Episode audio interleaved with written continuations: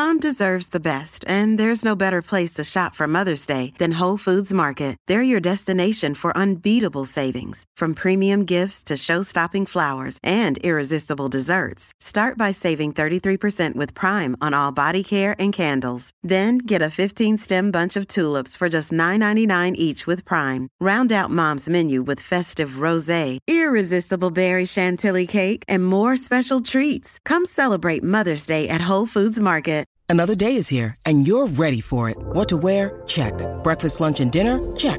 Planning for what's next and how to save for it? That's where Bank of America can help. For your financial to-dos, Bank of America has experts ready to help get you closer to your goals. Get started at one of our local financial centers or 24-7 in our mobile banking app. Find a location near you at bankofamerica.com slash talk to us. What would you like the power to do? Mobile banking requires downloading the app and is only available for select devices. Message and data rates may apply. Bank of America and a member FDIC.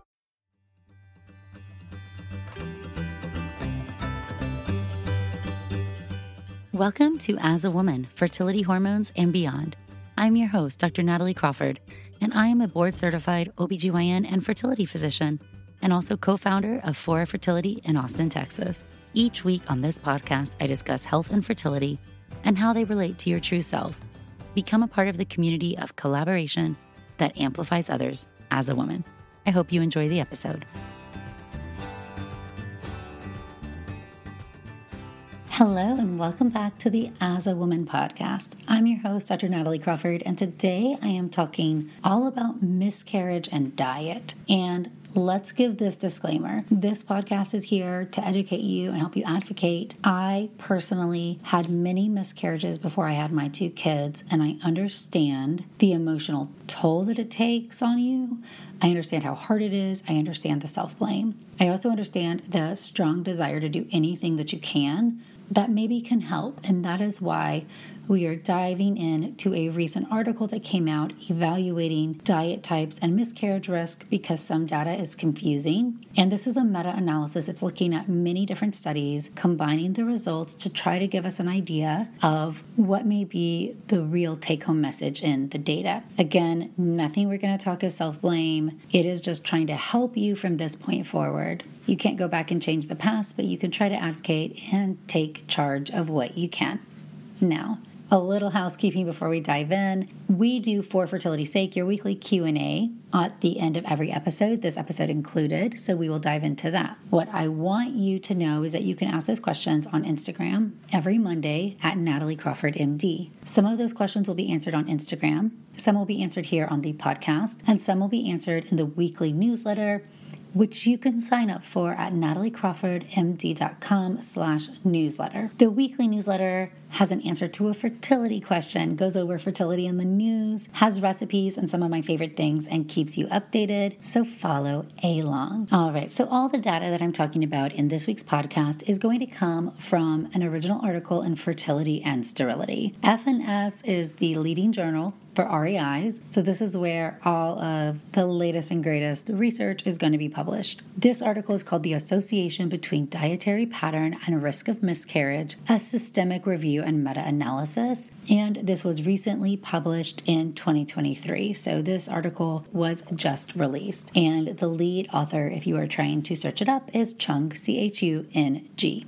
All right, well, what the article is looking at. So, when we think about articles, we always think about different types. So, you have cohort studies where you evaluate a population, you have retrospective studies where you look backwards and chart review or look at data you had to try to draw associations. You have controlled trials, which is where you put different groups of people into different categories and you see what happens. You put them randomly and in the best type you have a double blind, randomized controlled trial. That's the gold standard of all research. Now, it can be really hard to do an RCT. It can be really hard to do an RCT in fertility and hard to do it when it comes to diet because there's so many different variables at play. A meta analysis is looking at different study types and pulling conclusions from these different studies. This can be really helpful because it improves the strength if certain studies are small. And it also is balancing out different biases that certain studies may have by pooling the results together. So, the objective of this study is to summarize evidence on the association between what your diet was before you got pregnant and the risk of miscarriage. So, a little miscarriage background we know that miscarriage is defined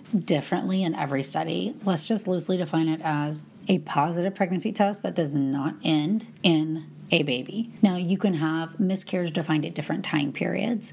So, overall, if you look at the incidence of miscarriage, it's about one out of every four pregnancies. Not all pregnancies are always identified, and this typically falls in the category of a biochemical or a chemical pregnancy loss. When this happens, you have a positive pregnancy test or a positive HCG blood draw if you got your blood drawn, but the values rise and then they fall. If you were not checking a pregnancy, this might just result in a delayed period. It might result in a delayed period with a negative home pregnancy test, depending on the sensitivity of the test. Studies have shown that causes of chemical losses are the same as causes of spontaneous abortions or what we think of as a clinical miscarriage. A clinical miscarriage means after the pregnancy has been identified to be in the uterus, something then goes wrong. There can be a missed miscarriage, which is where a pregnancy just stops growing, there's no heartbeat, but you don't start bleeding on your own. There's a spontaneous miscarriage where you start just bleeding on your own. There can be miscarriages where you have a blighted ovum or what's called an anembryonic. The actual embryo didn't develop, just more or less placental structures. And then you also have miscarriages that fall into the category of molar pregnancy, which is there are different types of molar pregnancy, but let's just think of it as a rapid growth of placental cells that is incompatible with survival.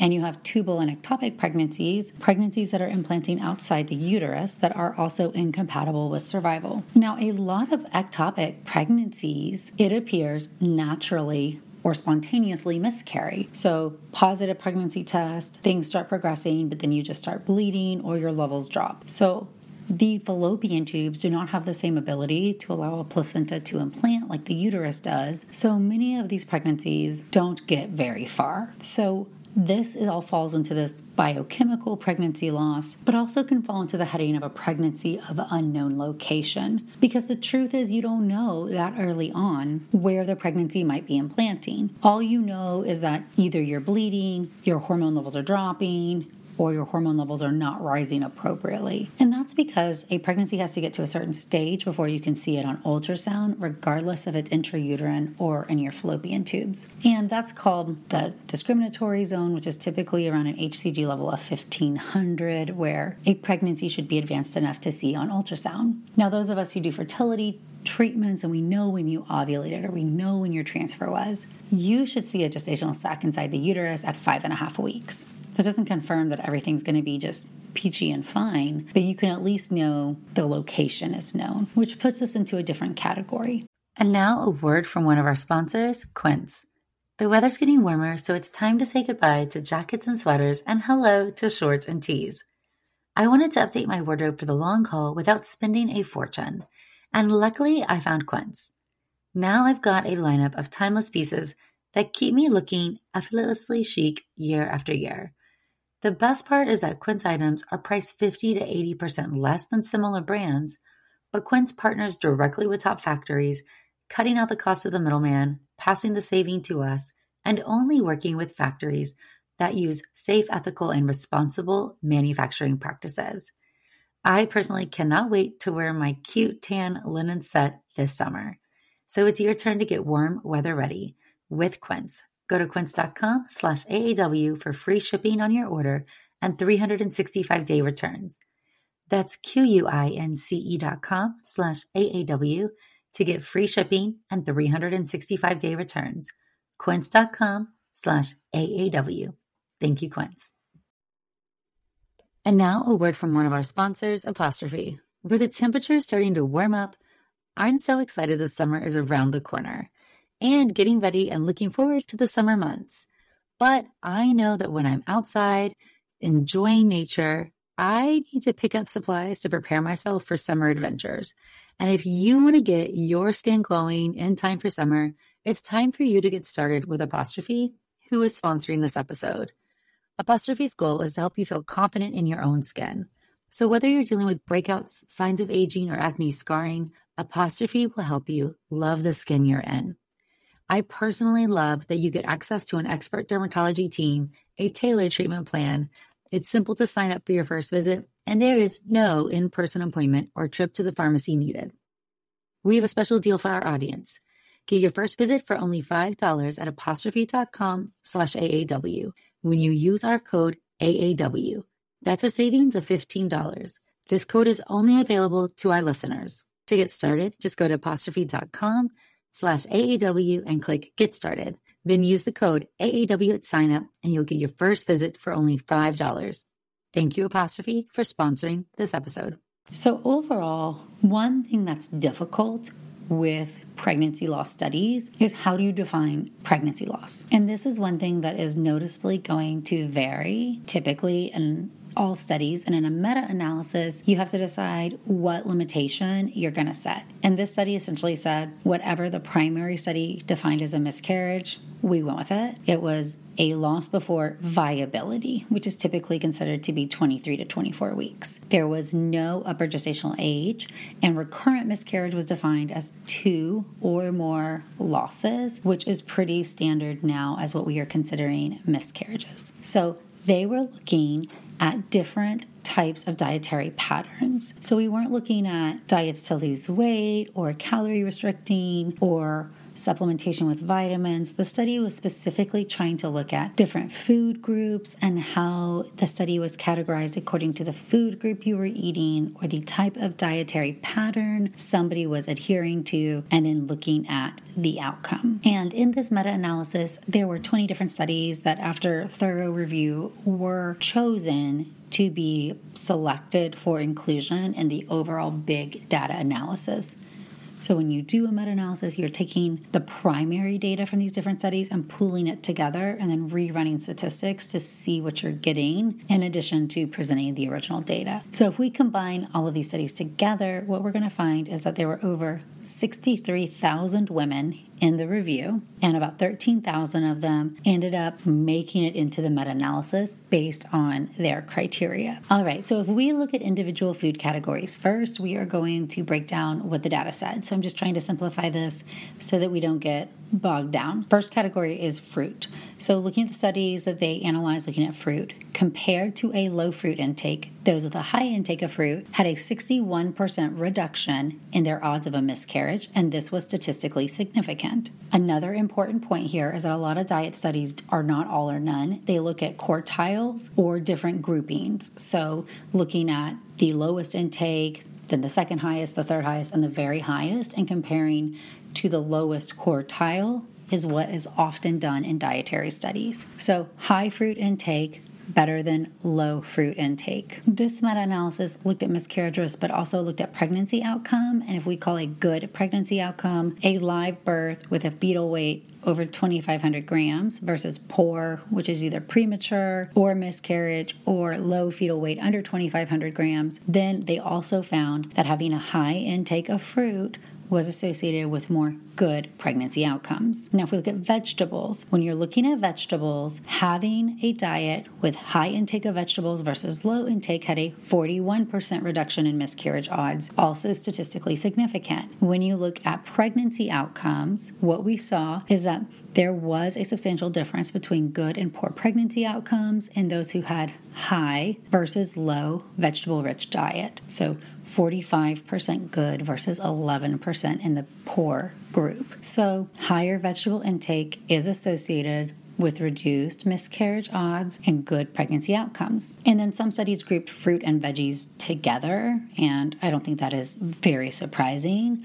But if we looked at higher fruit and vegetable intake, we had a lower miscarriage odds versus those who had the lowest intake. So you also had a statistically significant decrease in the odds of a miscarriage if you had a diet high in fruit and veggies versus that that was low in fruit and veggies. Interestingly, there was a sub analysis looking at income, and this change was most dramatic in high income settings, meaning if you had high income and access to lots of different options, those who had a high versus a low fruit and veggie intake, there was a 51% reduction in miscarriage odds. And the high fruit and veggie intake versus the low. However, in the middle income group, the association fell, but it was much less strong and it became non significant. And so that is interesting because it makes you wonder about the other aspects of the diet potentially and how this one variable is important, but not the only thing. And I think that data will strike home as we keep going through a few of the other categories briefly. And I promise you, I'm not going to bore you with study results the whole time. All right, the next category is meat, which is always a hard category.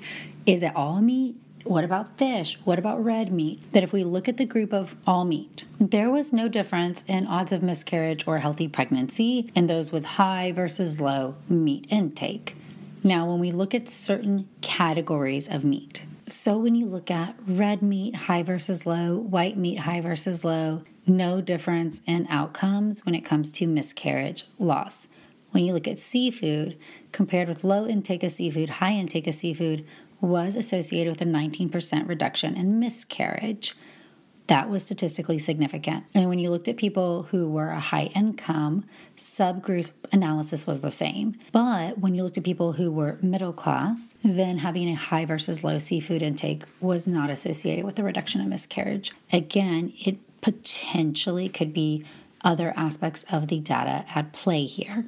Now, looking further at seafood, right? So, seafood is an interesting category because we know that seafood has omega 3 fatty acids like EPA and DHA, which are really important and are anti inflammatory but also helpful for brain development. However, really fatty or those larger fish also we have concern about mercury or even organochloride compounds, right? Thinking that the bigger fish have been exposed to smaller fish and have a higher odds of different chemical compounds that potentially could be problematic in contributing to a miscarriage. So, if we looked at fatty fish consumption and this study called high intake, two meals per week, high intake of fish that were fatty fish was not associated with an increased risk of miscarriage or stillbirth.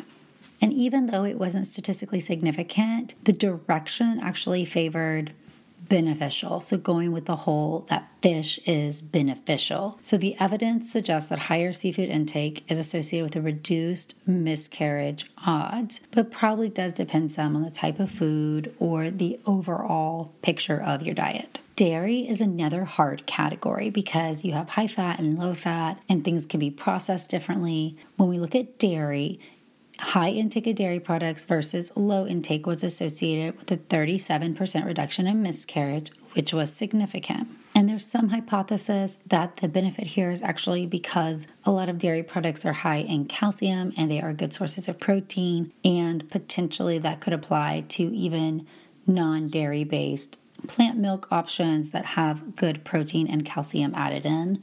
But that's just the hypothesis to why that was helpful. When you look at eggs, what about eggs, which don't always fit into a good category? High egg intake was associated with a reduction in miscarriage by 19%. And we know eggs are also a great source of protein. They have cholesterol. Remember that cholesterol are the building blocks of making a human. So we don't view cholesterol as the enemy in this context, but also they're really high in those omega 3 fatty acids, which overall are anti inflammatory. All right, I have just a few more food categories to go through. So, cereal or grain intake, higher grain intake was associated with a 33% reduction in miscarriage versus lower intake. That was statistically significant. Fat and oil, this was uncertain. So, essentially, we can say that it was undeterminate on if it was associated, it did not appear to be associated. Sugar substitutes. So, looking at high versus low intake of sugar substitutes, it was an uncertain association in the whole study. But when looking at high versus middle income, in those in the middle income category, there was no difference in the high income. But in those in the middle income setting, higher consumption of sugar substitute had a significantly higher chance of a miscarriage. And then there were a few food items that were looked at independently, tried to pull together what different studies showed. So some of these are going to be refined sugar, sweets, chocolate, soft drinks, nuts, soy, processed meat, plant protein, fast food, fried food. So, refined sugar and sweets as categories had an uncertain association. However, chocolate was associated with a reduced miscarriage odds, and that was statistically significant. Looking at soft drinks, having a higher soft drink intake had an uncertain odds on miscarriage. All right, looking at nuts, there was no association with nuts, good or bad. When it came to soy, there was no negative intake of soy with miscarriage. You'll hear people say that a lot. And then a study looking at plant based proteins, so that is nuts, seeds, legumes, and soy altogether, showed a linear relationship. The more you took, the better things were. There was also proof that looking at soy and plant based proteins does not harm you when using in replacement for other protein sources, so at the expense of other protein sources. And now a word from one of our sponsors, Ritual. Did you know that women were excluded from clinical research policy by federal law until 1993? But women belong in scientific research. They're essential, and Ritual knows this.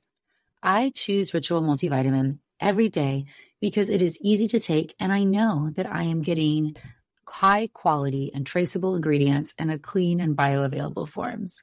In fact, Ritual conducted a university led human clinical trial for their Essential for Women 18 Plus multivitamin to assess its efficacy, and the results showed increase in vitamin D levels by 43% and omega 3 DHA levels by 41% in just 12 weeks. No my shady business. Ritual's Essential for Women 18 Plus is a multivitamin that you can actually trust. Get 25% off your first month at ritual.com slash AAW.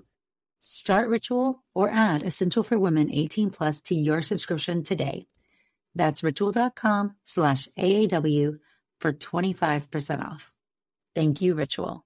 All right. And then looking at whole diet types, right? Because some studies break things down by these different categories that I just went over, which is a little bit hard to ascertain, versus looking at studies that looked at specific types of diets. The take home when you look at different dietary patterns is that there really was no difference in miscarriage rate looking at the Mediterranean diet, the quote fertility diet. We did see balanced diet and vegetarian diet point trended to having lower miscarriage odds and we had traditional diet and processed diet trending to higher chance of miscarriage with the processed diet being significantly higher and a balanced diet being significantly lower. So, if we look at the full dietary pattern, a balanced diet with a low intake of processed foods was associated with the reduction in miscarriage risk. So, when you look at all of this together, miscarriage rates are lower in women who had a higher intake of fruit,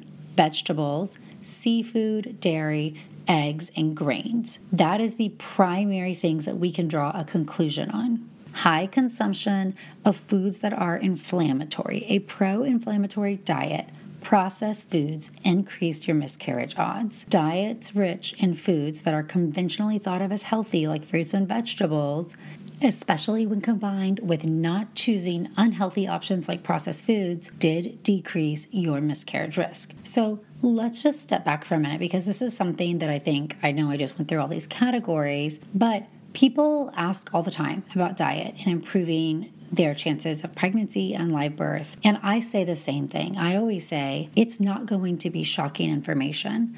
It's not that people are trying to hide something from you, but for so long we have thought of certain foods as healthy or good diet because of weight loss, and a lot of that has been driven by the diet industry. And if we really switch our gear and think about food as far as it goes with inflammation, meaning foods that cause more inflammation are bad, foods that cause less inflammation are good. You want to decrease your inflammation. That is probably an underlying cause in a lot of infertility, in my opinion, especially a lot of the different diseases we see. I will say one big caveat I'm not talking about people with PCOS or people with anovulation or people with endometriosis. Those are certain categories, and different studies have been done looking at these distinct disease types. But most of the same information is really the same. There's some few unique differences when it comes to different disease subtype. But when we really look at it, what we're trying to say is that foods that cause high inflammation are going to be the ones that are bad for you. So, a few things that I just want to say out loud to round this out fruits and vegetables are good for you, period, the end people get in their minds that certain things are bad for them. Fruit is too high in sugar. That's just not true. fruits and vegetables are beneficial. Natural sugars that are found in fruit is also balanced by fiber and antioxidants and vitamins and minerals. Vegetables and fruits are good for you. Grains are good for you. Fiber is good for you. It looks like filling your diet mostly with those things and then bringing in either plant based sources of protein or meat. Seafood appears to be beneficial, other types of meat, uncertain, but filling your diet with more fresh foods, less processed foods, less added sweets and sugars is going to be the key. Sugar substitutes have been claimed to be healthy, right? Like you're using this artificial sugar instead of sugar, then that's better for you. Even though it was just in one study, it was an uncertain effect. But we would say that it does look like overall high sugar intake is associated with poor obstetrical outcomes like preterm delivery and an increase in birth weight. And sugar substitutes are a really broad group, but I wouldn't just blindly believe that all sugar substitutes are good. Also, I just want to say that for a long time, you have people in two groups either saying that diet does or doesn't impact fertility or pregnancy outcomes. I think we are seeing enough studies showing us that certainly there are some variables that are impactful. It's probably pretty broad, meaning healthy whole foods are good, processed foods, fake foods are bad. When you look at how nutrition can impact reproduction, it's probably through oxidative stress, inflammation, it can change DNA. This theory is supported by things that increase inflammation, pro inflammatory diets having an increased risk in miscarriage. So, even though certain food categories might be broad or might not have enough data, you can easily see this overall picture that ultra processing foods, adding these chemicals to foods, making things so far removed from nature is really not going to result in your optimal health and your optimal outcomes. All right, so again, my recommendation is for a really plant heavy diet. It doesn't mean you have to be 100% no meat to be plant based, but having a plant focused diet means that you are making sure to incorporate fruits and vegetables into every meal. You're going to incorporate your whole grains, not your refined and processed grains. You're going to look at either protein sources that come from nuts or soy if you don't like animals or you want to decrease your intake. Looks like seafood is beneficial. It looks like white meat and red meat is on the fence. There's probably a balance here about how much meat or the type of meat and if it triggers inflammation in you. But I usually reduce it in some patients because if you decrease meat, you must increase fruits and veggies. It's just a linear thing. But ultimately, high in fruits and veggies, Whole grains, yes. Limit processed foods. Limit added sugars. Look at your meat. Seafood, good. Nuts, we like. Limit red meat and white meat. But ultimately, have a diet full of whole foods. And nothing should feel restrictive. It should feel like this is your lifestyle. This is what you eat. What it should also feel like is that you have freedom. You know that having cake on one occasion or a hamburger at this barbecue isn't going to throw everything off because you're not on a diet. You're not dieting to get pregnant. You are making healthy daily lifestyle choices every single day that are allowing you that freedom without thinking twice. And you know that you're putting into your body the vast majority of the time things that are good and supporting that future potential pregnancy. All right, and anytime I talk about a paper, I like to read the conclusion. This review and meta analysis provides evidence of a protective association between fruits, vegetables, seafood, dairy products, eggs, and cereal or grains against miscarriage. Further, a diet exposure that is high in quality with healthy micronutrient sources and low in pro inflammatory factors or unhealthy food groups, such as highly refined processed meat, sugar substitutes, may be associated with a reduction in the miscarriage risk. To me, that answers the question and that provides you a lot of leniency in what you're choosing each day. High in fruits, veggies, seafood, dairy, eggs, and grains is going to be the most productive when combined with a reduction in pro inflammatory foods, which are highly refined and processed foods, or sugar substitutes. All right, we are going to move on to fertility Q&A. This is where I answer your fertility questions. You can leave these questions on Instagram every Monday at Natalie Crawford MD. Leave them in the comment box. Some will be answered on Instagram and some will be answered here on the podcast. Some will also be answered in the weekly newsletter which you can find at nataliecrawfordmd.com slash newsletter. And we have special fertility Q&A episodes, which are my absolute favorite. You can call the voicemail at 657-229-3672. Again, that is 657-229-3672. Leave a voicemail and we will happily get to your questions. All right, well, now we're going to answer a few of those questions you leave for fertility's sake every Monday on Instagram at Natalie Crawford, MD. What kind of sedation do you give for egg retrieval? This is a great question and definitely got a lot of interest with the Retrievals podcast, which is currently one of the top podcasts produced by the New York Times, who made the Serial podcast. In this podcast, they're following a group of patients who were actually not given proper sedation. They were in pain, they were awake during their egg retrieval, and people didn't believe them. However, the type of sedation that they use, some clinics do use, it's in office sedation given by an office personnel, not an anesthesia provider, and they were just given anxiety medication and pain medication in the IV. Which people do, it can save you money. Personally, I've only ever done egg retrievals with actual anesthesia from an anesthesia provider. I did not want to go to fellowship places that did this type of conscious sedation. So I give patients, or I don't, but the anesthesiologist does, gives patients propofol through the IV and pain medicine like fentanyl and then anxiety medication if they need it. But with propofol, you're actually asleep. You remember none of it. You feel no pain. In the Retrievals podcast with conscious sedation, it was just an anxiety medication and a pain medication. The pain medication, fentanyl, was replaced with saline. So those patients got no pain medication. And they were meant to be awake, though. They knew they were going to be awake in the procedure.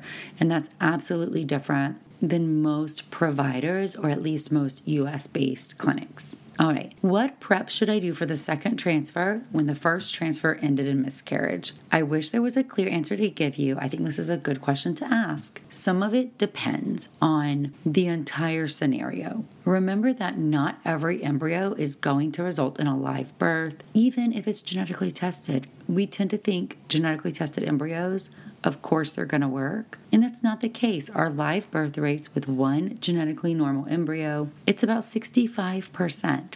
So that means there's a huge group of people who are not going to end up getting pregnant or get pregnant and eventually miscarry. We know now that a lot of this lack of live birth or lack of getting pregnant or even miscarriage is not about the uterus or implantation issues. The vast majority is still an embryonic issue. It is still an issue with embryo competency, the embryo being able to do the job it needs to, cells divide appropriately, turn into organs and body parts. So, a lot of times, I might not do anything different. I might say, hey, we had implantation, presumably something was wrong with the embryo. I liked X, Y, or Z. I'm going to do it again. Sometimes I would do something different. So I want to look at how your lining developed. Some of this will depend on was the embryo genetically tested or not? How far along did you get? Was it a chemical or did you get to eight weeks? And I want the full picture.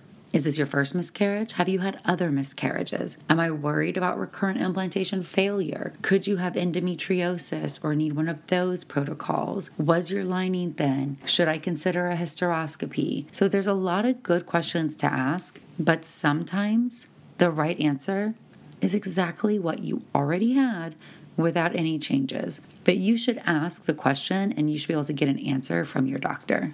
All right, my fertility doctor just announced she's pregnant and I don't want to see her. What should I do?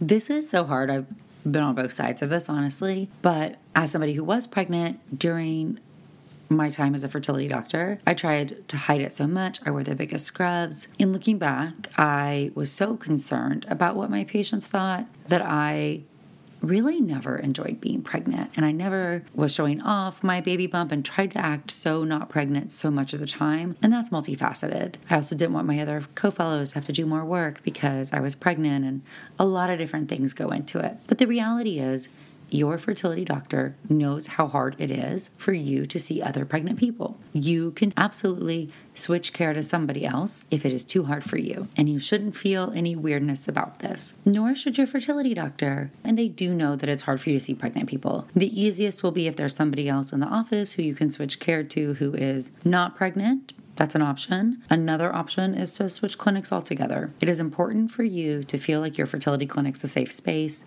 They have the right to be pregnant and not have to hide their pregnancy, but also remember you don't know anybody's story. So don't make presumptions about it. This is somebody who's trying to show up and do their job. But if it hurts you, the fertility office should be a safe place. Many of us try to limit children and babies and other people from coming in so it can be safe. But surely, if one of us or our staff or our team is pregnant, we can't hide that. But you can ask to have somebody else and just be honest. The worst thing to do in this scenario is hide it and then feel uncomfortable or feel sad or feel upset. Just say, hey, I really love you or love your care, if that's true. And then just say, but it's just really hard for me that you're pregnant and there's no offense, but I'm going to request to switch care to somebody else in the practice if that's okay. Omnitrope for egg quality. What are your thoughts and do you recommend this? Omnitrope is human growth hormone.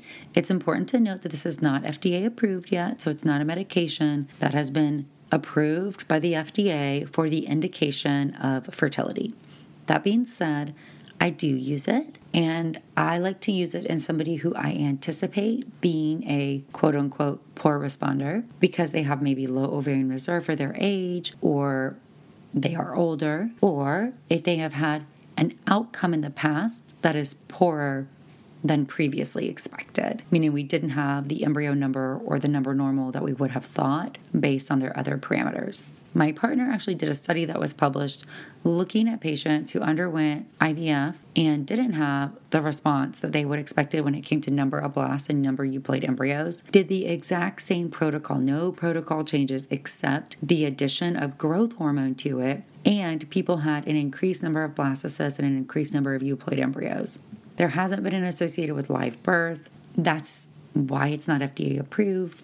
But that takes longer, and that's a different study. And you and I can sit here and say the more euploid embryos you get, the higher the odds you're going to get to a live birth, and that is just the data. Would you consider a modified natural FET cycle in somebody with a short luteal phase? Well, yes and no. When it comes to frozen embryo transfers, you have a natural cycle, a modified natural, and a controlled.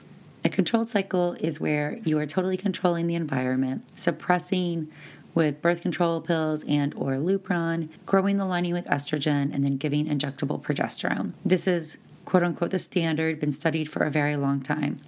Certainly, there are circumstances where I like this. Unexplained infertility, never had any implantations, endometriosis, older age, unpredictable ovulation or failure to respond to ovulation induction agents, to name a few. A natural FET is where somebody ovulates and you totally follow their natural cycle. You're not doing any interventions, just transferring in that natural implantation window. Most of us are a little too controlling for that, and we do what's considered a modified natural, where we give you medication to induce or amplify ovulation, such as letrozole or FSH, and then we are watching a follicle or a couple follicles grow, potentially doing a trigger shot or detecting your surge, and then starting progesterone and doing the transfer based on that. For me, somebody who has a short luteal phase is a contraindication for a pure natural cycle. I wouldn't be opposed to an ovulation induction modified natural cycle if otherwise I felt like the criteria were right. And my favorite people to do a modified natural on is if you've had a live birth in the past in a natural cycle or in an IUI. Well, friends, I hope that answered some of your fertility questions. Remember that you can ask your questions every Monday on Instagram at Natalie Crawford MD. We'll answer some here, some in the weekly newsletter, which you can sign up for at nataliecrawfordmd.com slash newsletter. And some of them will be answered right there on Instagram at Natalie Crawford MD. Thank you, friends. Thank you all for listening to As a Woman. It would mean so much if you could rate, review, and follow the podcast to be notified of new episodes every Sunday. I hope you learned something new, and I hope you share it with someone in your life. Be sure to follow along on Instagram at Natalie Crawford MD and check out the YouTube channel Natalie Crawford MD. If you're interested in becoming a patient, you can also follow Fora Fertility. I'm so thrilled to have you here, part of the community that amplifies others as a woman.